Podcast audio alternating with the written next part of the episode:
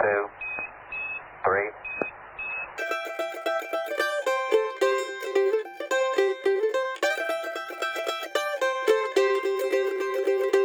从塑封中解放书籍，让新书不只是新书。欢迎来到我们的播客节目《最近买了什么书》。大家好，我是野兔。大家好，我是山猪。今天是我们这个播客节目的第四期。在我们录制这期节目之前，我是刚刚从北京出差回来，这也是我们这期节目的一个呃主题的一个缘由吧。在今天这档节目里面，我们会跟大家介绍呃两位人物和他们的作品。嗯那分别是黄永玉和他的爱人张梅西。嗯，我在北京出差的时候，正好是去到了北京画院看了一个展览。那这个展览是黄永玉老先生第一个版画展。对，其实，在前段时间，我们在一些自媒体上也看到关于这个展览的一些信息。最开始的是在开展前一两天吧，呃，易中天在他的那个微信上先发了一篇文章，对，那个题目也很有意思，叫做“先生九十六，疑似外星人”。然后前几天我也看到得到平台上面呃发了一个新的课程，嗯假行家呃嗯关于文化的这样的一个课程。那其中刚刚开讲的一期就是讲到了黄永玉在北京的这个展览，对这个展览。我当时在北京的时候，也是在地铁站里面也都看到有关于这个展览的很多的这个海报，因为黄永玉。他本身如果对他的这个经历有了解的话，他本身最开始就是从呃木刻嗯开始进入到这个艺术的这个领域的，嗯但是他九十六年了，这竟然是他的第一次版画的展览，所以就是也是一个很有挺代表性的一一对特别。对特别有代表性。嗯其实我前段时间我在看那个贾行家在他在介绍黄永玉的木刻人生的时候，他是这么写的，他说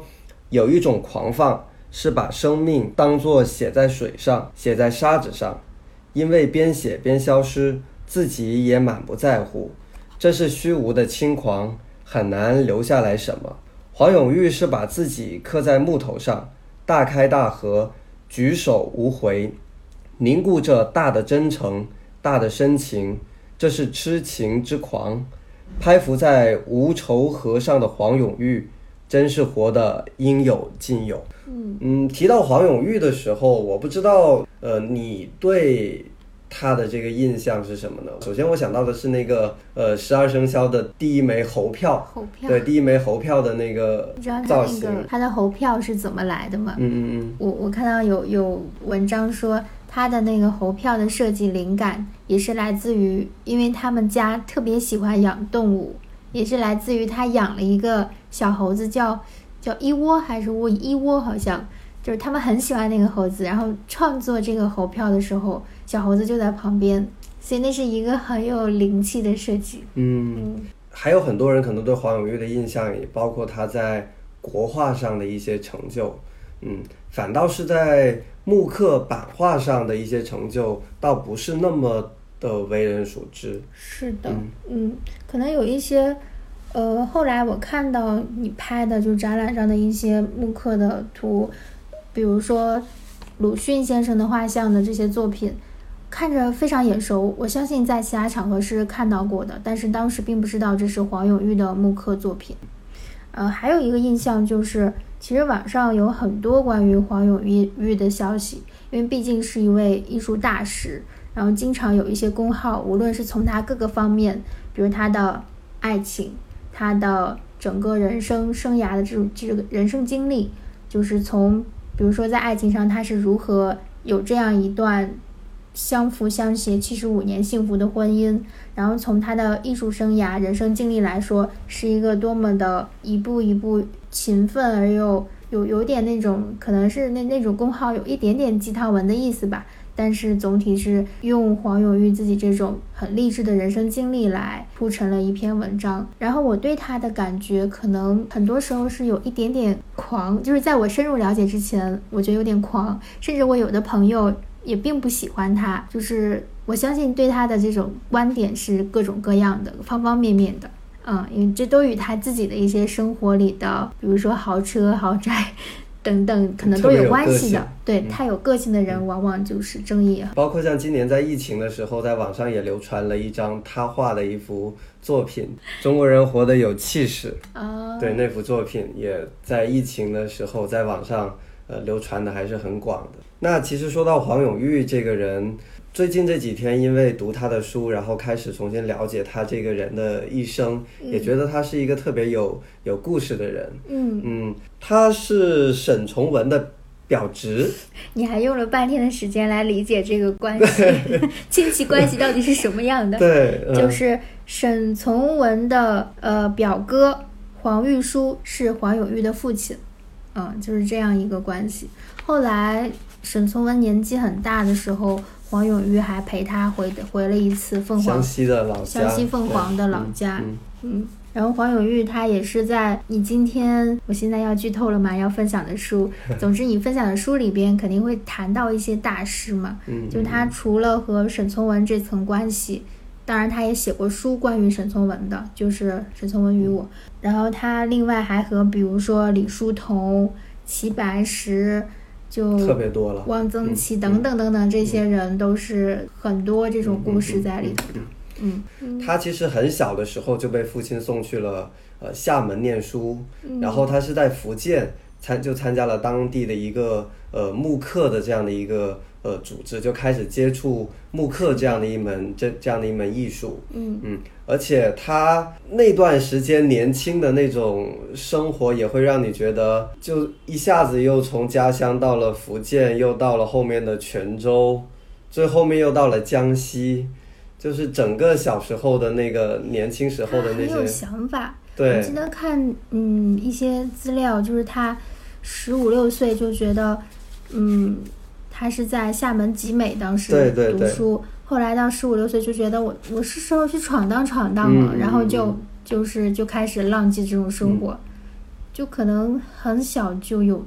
特别的想法。然后他开始进行学习慕课了以后，他其实也也也曾经在文章里面提到他为什么开始那个时候对慕课感兴趣。他当时说了三个原因嘛，第一个是他觉得有人看，那那个时候。发给报纸和杂志画这些插画，其实也是一个谋生的途径，能够有一些稿费。嗯，那第二个就是材料和工作都很方便可行，就是你随时都很容易拿到这种木刻的这种木板的这种材料，然后你只要有一个刻刀，你随时都可以进行这种创作。那第三个就是他觉得还可以给呃朋友去做一些这种速写，然后刻好的木刻印出来，呃送给朋友是一件有趣的事情。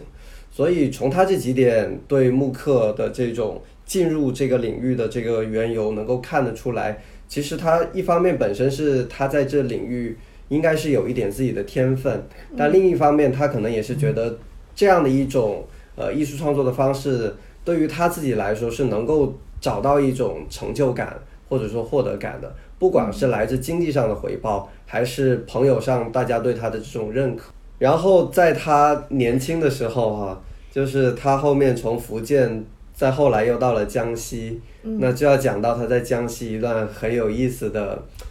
际遇了。嗯，就是会讲到他跟他爱人张梅溪的这一段，应该说还是蛮传奇的爱情故事。对，因为张梅溪本身是广东人，对，所以我之前就很好奇他们怎么在。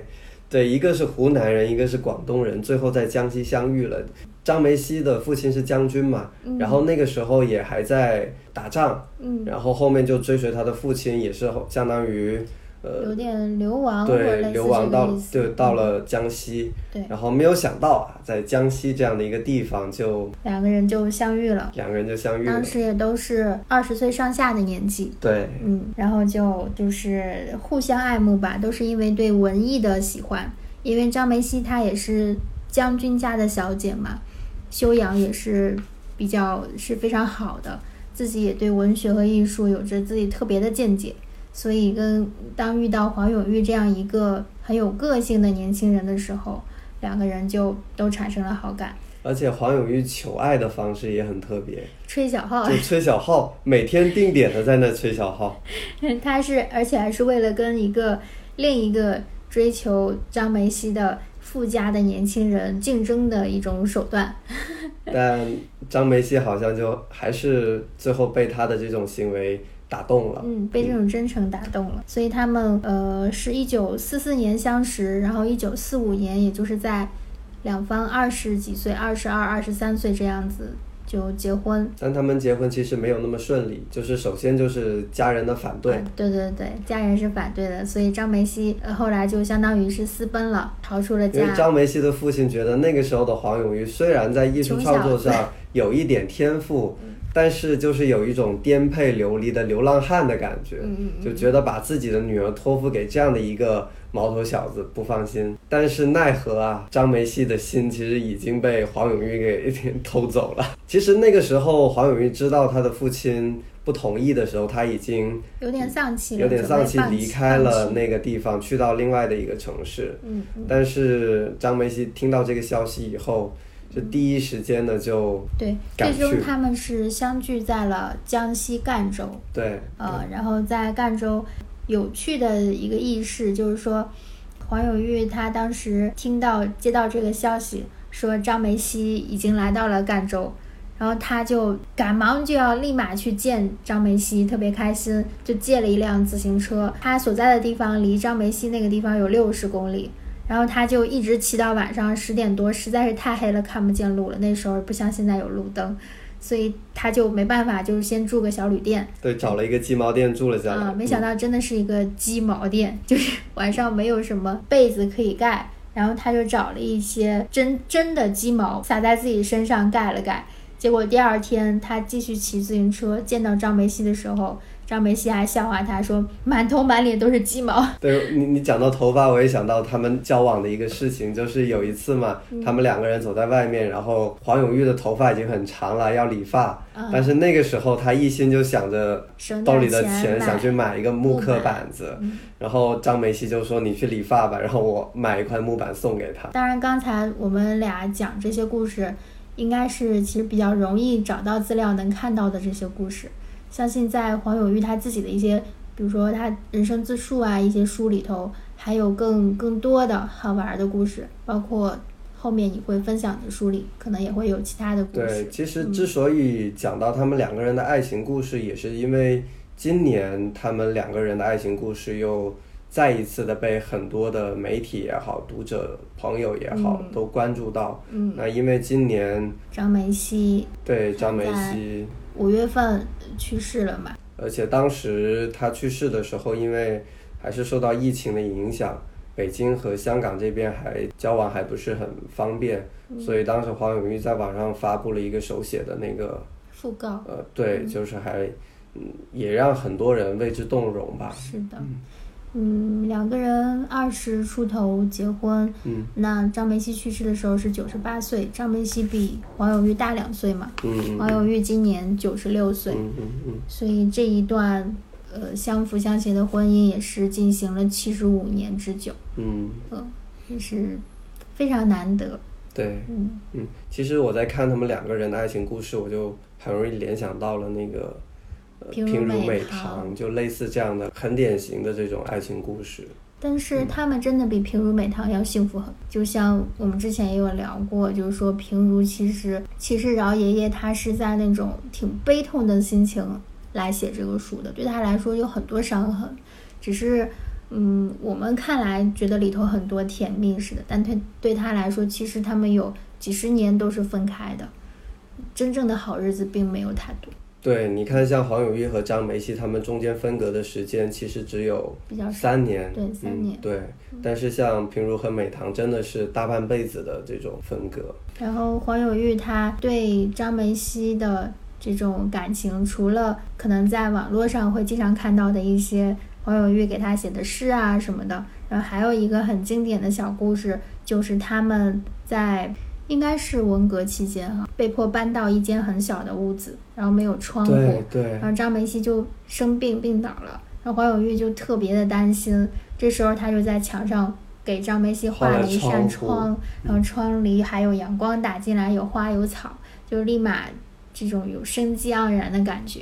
然后我当时看到这个小故事，我忽然想到，其实我在十几年前在高中的时候就看过这个小故事。嗯这小故事是就那时候还学生会喜欢做那个简报，我也有一册简报，就现在也在也在我们家就是留下来，就十几年历史的这个简报的这个本子。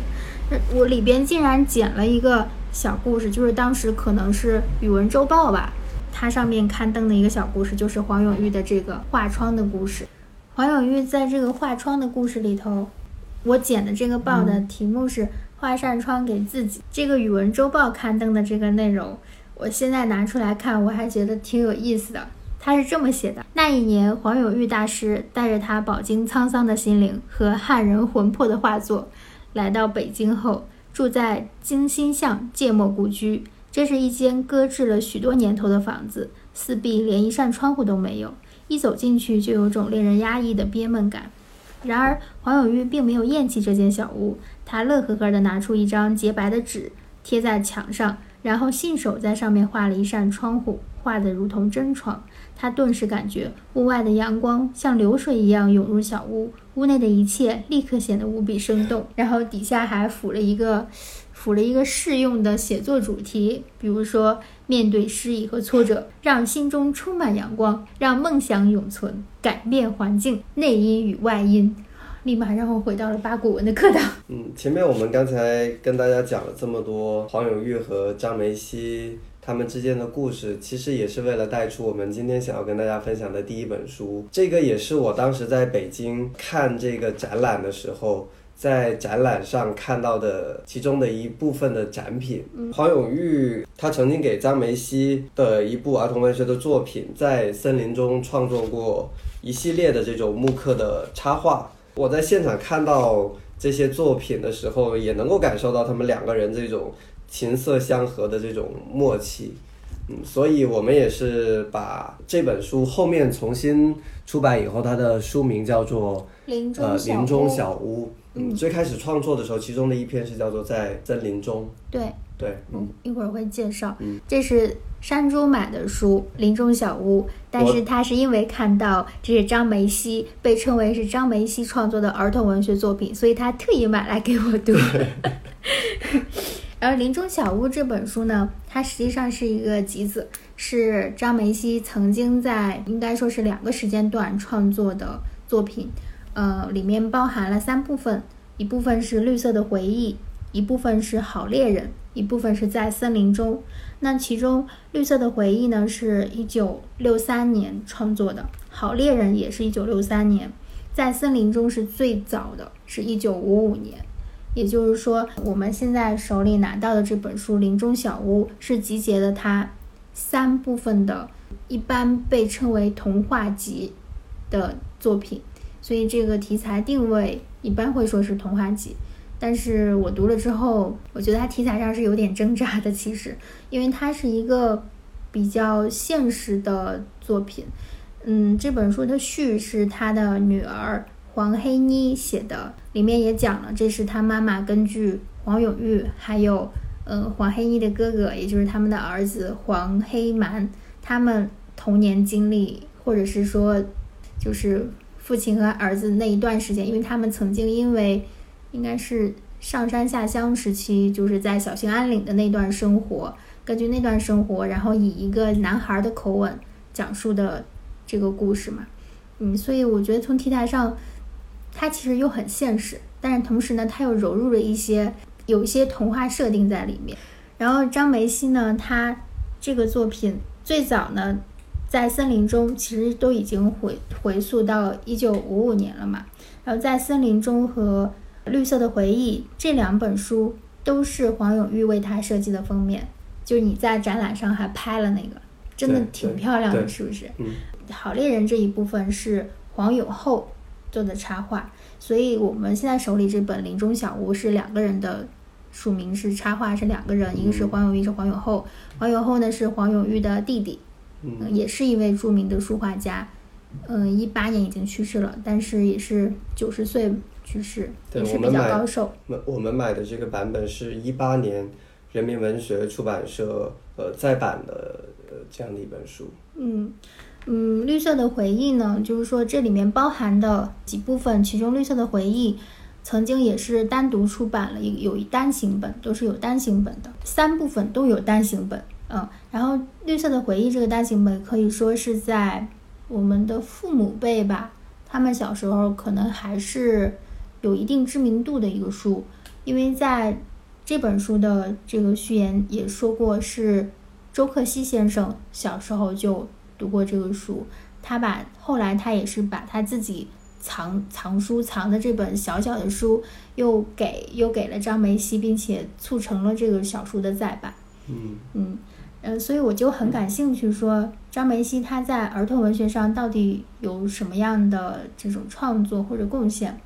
然后一查呢，就发现其实他在一九八四年出出版过一本。叫《懒惰的熊》的一个，其实很像现代的图画书，但那时候还不是，可能更多的是连环画那种形式。它是属于一个什么样的系列呢？它是当时的少年儿童社，现在也是存在的少儿社嘛，历史非常悠久，就是上海的少儿社。少儿社他们出版的叫《幼儿图画故事丛书》中的一本，这一套有八十本好像，嗯，它是其中的一本，叫《懒惰的熊》。而这一套书里面，我们熟知的故事太多了。我只要说几个，你肯定就都知道。小蝌蚪找妈妈，小兔乖乖，萝卜回来了，神笔马良，小猫钓鱼，甚至一些国外的知名的故事也被引进过来，经过译写以后放在这个系列里，像七色花、阿里巴巴和四十大盗，就这些都在里边。所以，嗯，张梅西早期应该是。在文字上还是确实是偏向儿童文学，但他没有做过多的创作，在这之后其实就没有什么新的作品了。而且后来在中年以后吧，开始投入到沉浸到画画，而且还办过画展，就是很有意思，就是开始绘画。就像黄永玉到后来就开始进行文学创作一样。我我们手里这本《林中小屋》，张梅西做这个《林中小屋》这一本书。他所属的一个丛书呢是人民文学社。我们小时候丛书，这个我们小时候代表的意思是说，这些像张梅西差不多时代，或者是比他可能再新进一点，比如说迟子建啊、毕飞宇这些作家，他们的小时候、他们的童年是什么样的？是这样一套丛书。当然，这套丛书也不是一八年第一次出版，其实一三年就已经首版了，现在又改版改了封面，重新又出了。在这套书里边，虽然我看编者按他有点可能也想给孩子看，或者是想给年轻人看，看了以后呢，你有一天也可以对你的老辈人说，我们知道你小时候怎么怎么怎么样。但是我我看了以后，我是觉得，嗯，因为它里边记录的这种童年的这些生活，他们的童年生生活与现代孩子的隔阂真的还是挺大的，可能不太容易理解。但是它是值得我们去，我觉得值得年轻人去了解的，所以我就觉得其实老辈人他们童年时代发生的事，我确实是很感兴趣的。如果他们能把那些童年的故事通过某种方式呈现在纸面上流传下来，确实挺有意义的。所以你讲到这个，我又有一个问题，就是你觉得儿童文学创作的题材会受到这种时代背景的这种限制吗？我觉得也是，在前面我们有一期，当时也提到一本书《银汤匙》，我说它就是作家对自己童年的回忆，但是呈现到纸面上却那么的童真童趣，依然能被我们理解。我想他关键的可能，当然也不会全是他所关注的那个年代的问题，可能是那个共情共鸣的点。然后除此之外，我觉得还有一个就是从他这个我们小时候。这个丛书里面能看到的一个话题，就是童年和自然之间的关系。就除了张梅西他写这本书《林中小屋》之外，他这个系列里还有，比如说迟子建的书。迟子建他就是小时候其实受这种自然的环境影响是很大的，给他的滋养也很多。我后来是看了他，我很喜欢他那本《额尔古纳河右岸》嘛。我相信喜欢他的人也年轻人也非常非常多，会让我感觉到你小时候经历的那种有乡野田园、有自然气息的这种环境，会对你将来的写作产生很大的影响。而且我也一直相信，大自然是人的一个源源不断的一个创作的一个动力所在，也会对你将来的爱好呀，甚至都产生影响。比如说，我就是喜欢看那些植物，因为我小时候就跟乡野田园打交道太多了。对，因为《林中小屋》这本书，实际上它描写的是一很多段孩子和动物相处的这种时光嘛。嗯嗯嗯。回到刚才说这个点，我是觉得它表现的这种跟动物、跟自然的相处。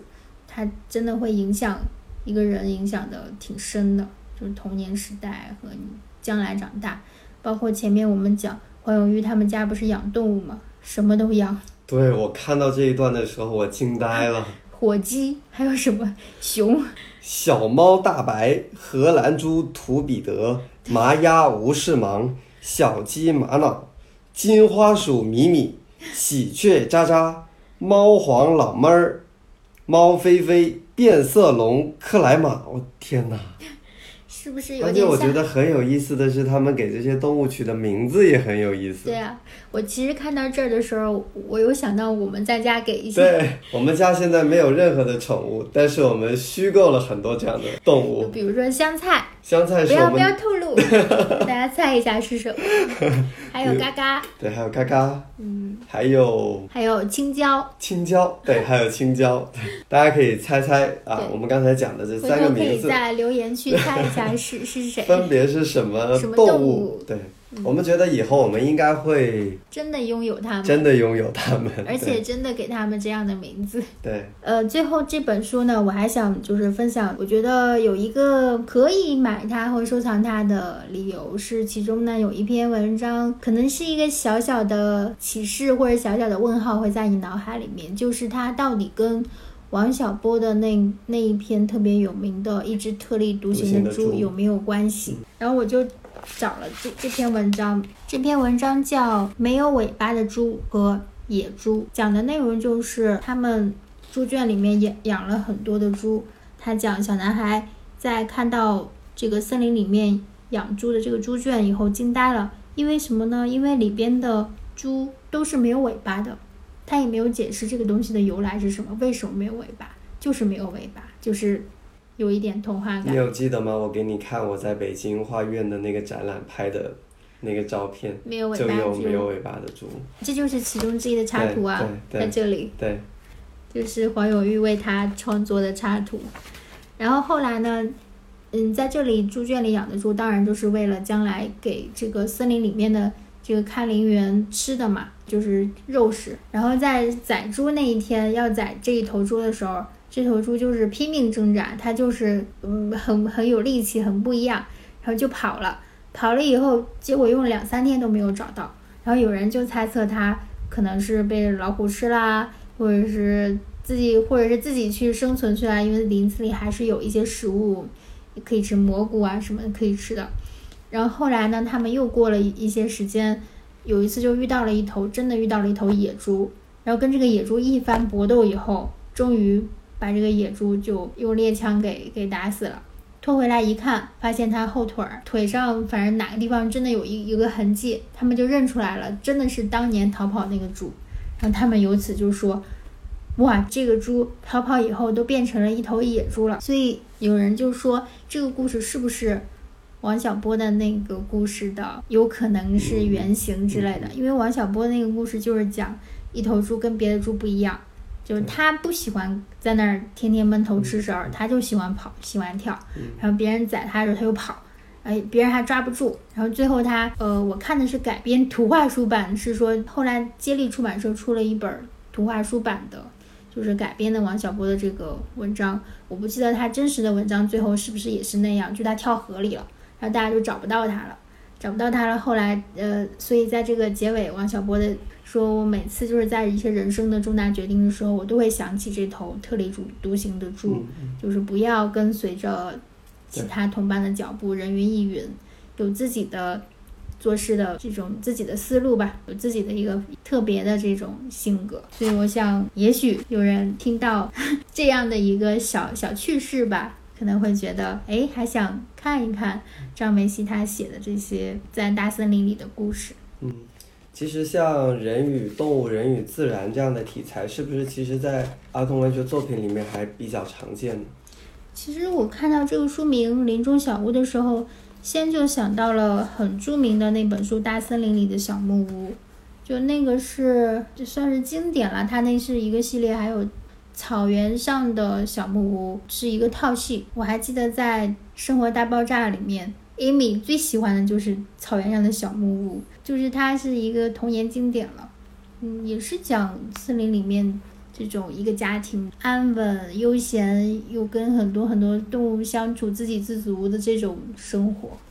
但是好像现在我们的这些小孩子真的很难切身的去体会到和自然和这些动物的这种相处的经历。所以每一次看到那种树叫什么树来着？每次我问你是什么树，你就说红绿树，就因为它有红色叶子和绿色叶子。所以，像你小时候有没有一些和动物相处的这种经历呢？我见过一次驴，嗯，但是只是见过。比较特别的动物的话，嗯，再就是跟狗狗喽。从小家里家里的狗狗比我还大一点点，从小就跟狗狗相处，还见过刺猬。如果是在农村的话，放堆草的地方都有可能就有刺猬。我记得我是小学的时候有一次回老家，然后回到乡下。第一次看见活着的猪，兴奋的我呀！真假？真的，就到小学了以后才第一次看见活着的猪，特别的兴奋。好惊讶！就所以现在真的感觉很多孩子，特别是在城市里面的孩子，嗯，当他再去看到这些动物哈的描写的时候，对他们来说可能真的很新奇。嗯，那你如果到了青海，比如看到。藏野驴、黑颈鹤、野牦牛，嗯，藏狐、雪豹，雪豹最难见到，这估计不太可能。嗯，兔狲等等秃鹫太多了，估计你嗯就开兴奋到不行。对，嗯 嗯，那我们由张梅西的书，我们再来到黄永玉的书。对，那接下来要跟大家分享的两本书呢是今年。上海文化出版社刚刚推出的两本黄永玉的散文新版，因为之前都出版过，然后这是最新的一个版本。其中一本叫做《比我老的老头》，这是一本黄永玉很经典的散文集啦。最早的时候是好像是零三年的时候，作家出版社就出版了。我其实是今年在对黄永玉有兴趣去阅读他的作品的时候，开始去找这本书，然后发现网上都已经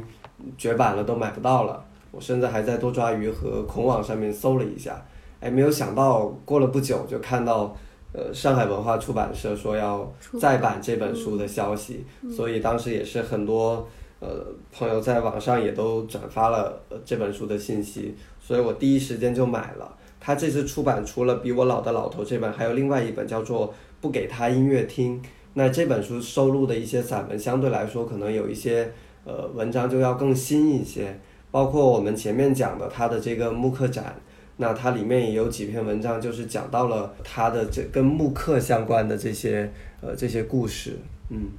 我觉得这两本书装帧特别漂亮，它是用这种应该也是烫银的这种工艺吧。然后封面的主设计就是用书名加底色，然后书名是用烫银这种工艺来做，书名应该也是黄永玉先生的手写吧，挺漂亮的，一本橙色的，一本紫色的，放在一起也很很很亮眼。对，嗯，里面它好像还附送了几个小书签形式的卡片，上面还有黄永玉创作的一些画，嗯。我当时拿到这本书的时候，它封底有这样的一段文字，呃，这段话是这样的：他说，哎，都错过了，年轻人是时常错过老人的故事，一串串像挂在树梢间的冬天凋零的干果，已经痛苦的提不起来了。那在另外一本不给他听音乐的封底上，也有类似的这样一段话。呃，他说六七十年前听来的故事，再不讲出来，以后就不会有人再提起了。等于和我一起淹没在世界之外。我不可惜，我肚子里好多故事，尤其是好多笑话，可惜。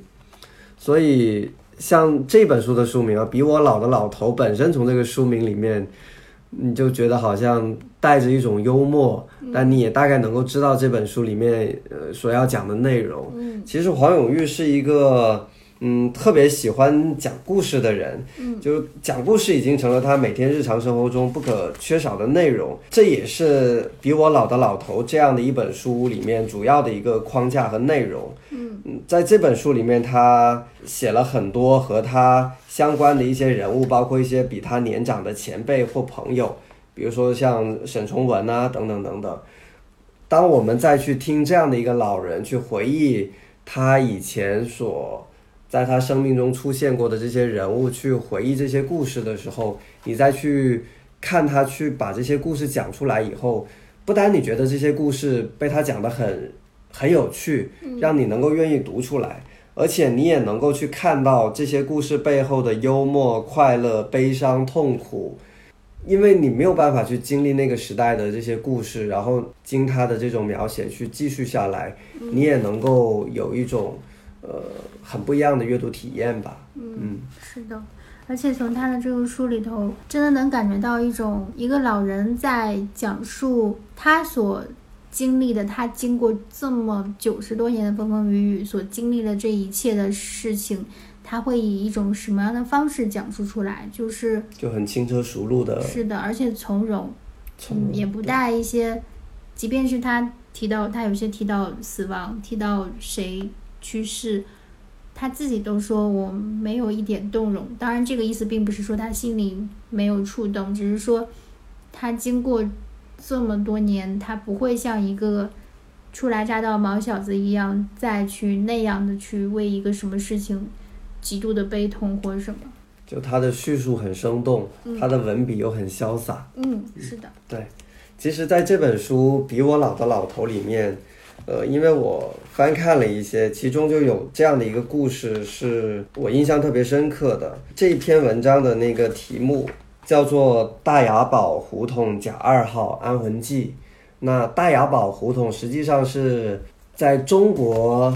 现当代美术史上很有地标性的一个地点。其实我前段时间在北京出差，在北京画院、看黄永玉这个展览的时候，我还在地图上搜了搜了一下这个找到了吗？呃大雅宝胡同甲二号的位置，实际上就在现在北京画院旁边。哦，啊、对，但是是不是里面已经没有原来的建筑？因为这次时间比较匆忙，没有具体的去再去看。嗯嗯嗯，那我们又回到黄永玉的经历，他在和张梅溪结婚以后，有一段时间是先去了香港，那么后面才回到了北京，然后在中央美院任教，而且当时他好像也是中央美院最年轻的教师。那他从香港回到回到北京，在中央美院任教的时候，他所住的那个地方就在大雅堡胡同甲二号。实际上那个时候，这个地点就是中央美院的那些年轻教师的那个宿舍。大雅堡胡同甲二号这样的一个地点，包括像黄永玉，包括像李可染、李苦禅，中国现当代美术史上很有影响力的这种具有符号性的这种人物，都曾经在这边呃生活过。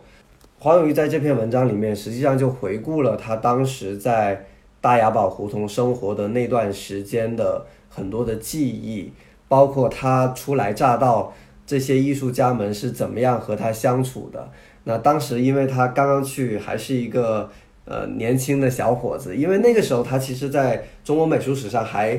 没有那么的知名，因为包括他后面创作出的像阿诗玛之类的作品，也是在之后创作的。他初来乍到以后，他就成了大雅宝胡同的孩子王，就带着很多艺术家的孩子们一起去呃玩玩耍，对，就很多这样的这种而且他家还事养动物啊。对，还有很多的这种动物，特别有意思。再到后来，大雅宝他在文革时期，包括那个动荡的那些岁月，包括他自己，也包括他身边的那些艺术家们，嗯当时是怎么样去面对生活的这些苦难的？我我为什么这期会联想到很多前上前面的一些内容？因为我前面有提过一本书，说许愿集的那个《我是落花生的女儿》，就她也是经历了那个时代，就那个时代太惨了，她都无奈的嫁给了一个陕西老农。你想想，从一个知识青年有多么大的落差。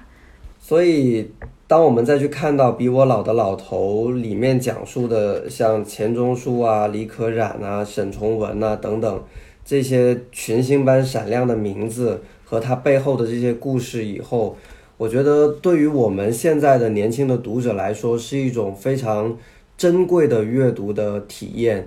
因为随着这一一代又一代的这些大家随离我们而去以后。这样的故事就越来越稀少了，嗯，所以包括我们前面在讲第一期节目，我们在讲秋园的时候，嗯，不仅仅是打捞现在那些老人自己身上的故事，嗯，如果就像我们之前讲的，如果我们能够跟这些老人进行更多的对话，听一听老人们讲述曾经和他们相处生活过的那些人的故事。我们就能够把我们回望历史的视角再往前拉长一些。我觉得对于我们理解我们今天的生活，可能都会给我们提供更多的参照吧。嗯嗯。然后另外一本书不给他听音乐，前面我们也讲了，其实它收录了二十五篇文章，但它里面有相当一部分的文章是一八年、一九年新写的。包括里面有几篇小朋友记事、爸爸们的沧桑，这些作品都是黄永玉呃最新创作的，所以对比着他不同阶段创作这些散文，你也能够看到他。包括最近这几年，大家在微信公号上看到很多黄永玉的这些作品，特别是他画的一些漫画，也都能够感觉到他年纪越大吧，这种幽默，这种有一颗不老的。赤子心，对，有这样的评价。像在这个不给他音乐听这本书里面，有一篇文章速写姻缘，那还写到了黄永玉和齐白石的故事。嗯，黄永玉为九十四岁的齐白石曾经创作了一个彩色的肖像木刻。哎，这幅作品我在那个画展画展上也看到了，上面还有齐白石的那个题字。那黄永玉也是把这幅作品一直珍藏到现在。还挂在他的那个客厅里面。嗯，我有注意到，不给他音乐听这一本书里面夹的这个漂亮的，就是黄永玉画的这幅画的这个卡片，他画的其实就是不给他音乐听这个书名由来的那个外国故事的一个主人公的形象。他是他是从一个外国故事，一个牧羊人，一个吹号的牧羊人的一个故事来的。然后他这个这幅画，就这个书里夹的这个卡片上的这幅画，就是这个牧羊人在吹号。我就想，估计这个故事能够吸引黄永玉，可能也是因为他年轻的时候也是很很年轻就买了一一把法国小号。对对对。是吗？我觉得有一种奇妙的回响。而且那个法国小号后面弄丢了以后，过了几十年，他又重新买了一个，就想给。张梅西吹给他听。对对，那其实除了这些散文以外，这些年黄永玉还一直在写他的长篇自传小说，叫做《无愁河的浪荡汉子》。这本书其实还一直在写。他说：“人已经九十了，不晓得写不写得完，写不完就可惜了。有什么办法？谁也救不了我。”就他的这个自传体小说已经出版的已经有八十多万字了，就他现在仍然还在书写着。就是不管是他自己亲历的故事，还是他听到的故事，九十六岁的黄永玉目前还在继续为读者们留下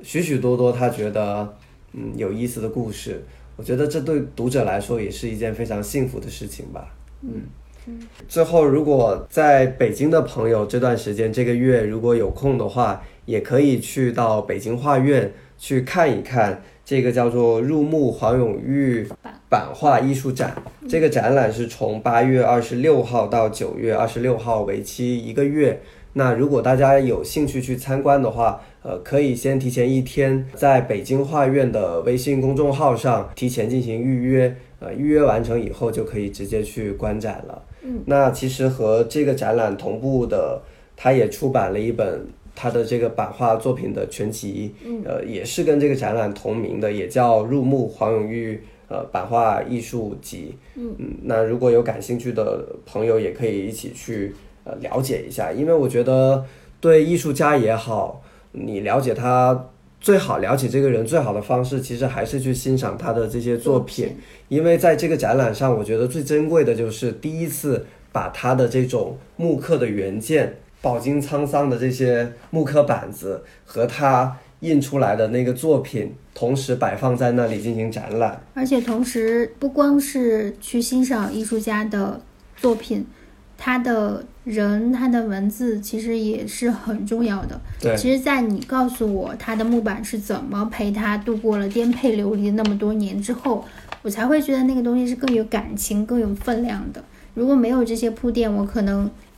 嗯，对这个艺术作品的进入还是没有那么的迅速、那么快。所以最后也想跟大家分享一下他为这个展览写的序言里面的一段文字。嗯，他是这么说的。我年轻时用帆布做了一个大背囊，装木刻板、木刻工具、喜爱的书籍，还有一块被人当笑话讲的十几斤重的磨刀石。一听到枪声、炮声，背起背囊便跟人跑。千山万水，八年抗战，这些木刻板子居然还能聚在身边，有如自己一半的历史骸骨，不离不弃的过了九十六年。我想。也许大家也可以给我们分享一下，有什么东西一直陪伴你，一直到现在陪伴几十年的东西，有什么对你特别重要的这种东西，也可以分享给我们，一起讲讲他们的故事。那我们今天的这期节目就聊到这里。嗯嗯，然后呢，下一期可能会有一个对，在这里要特别跟大家预告的，就是在这次我去北京出差的。期间啊，我们特别邀请了一位嘉宾来进行我们节目的录制，所以我们的播客也是有嘉宾啦。对，我我的预言很准，对不对？在在上一期的时候，你还说，对上一期你还说我如果出差的时候，如果走进一家书店，就对对。所以这位嘉宾啊，大概可能也会跟书店啊有一些关联。嗯。那么大家也可以期待一下我们下期的节目了。嗯，那今天我们这期的节目就到这里。嗯，如果大家想看具体的书单和其他的资料，可以关注我们的微信公众号“野兔与山猪”。另外，大家也可以在微博上关注我们的账号“最近买了什么书”。那这期节目就到这里啦，我们下期节目再见。我是野兔，我是山猪，拜拜，拜拜。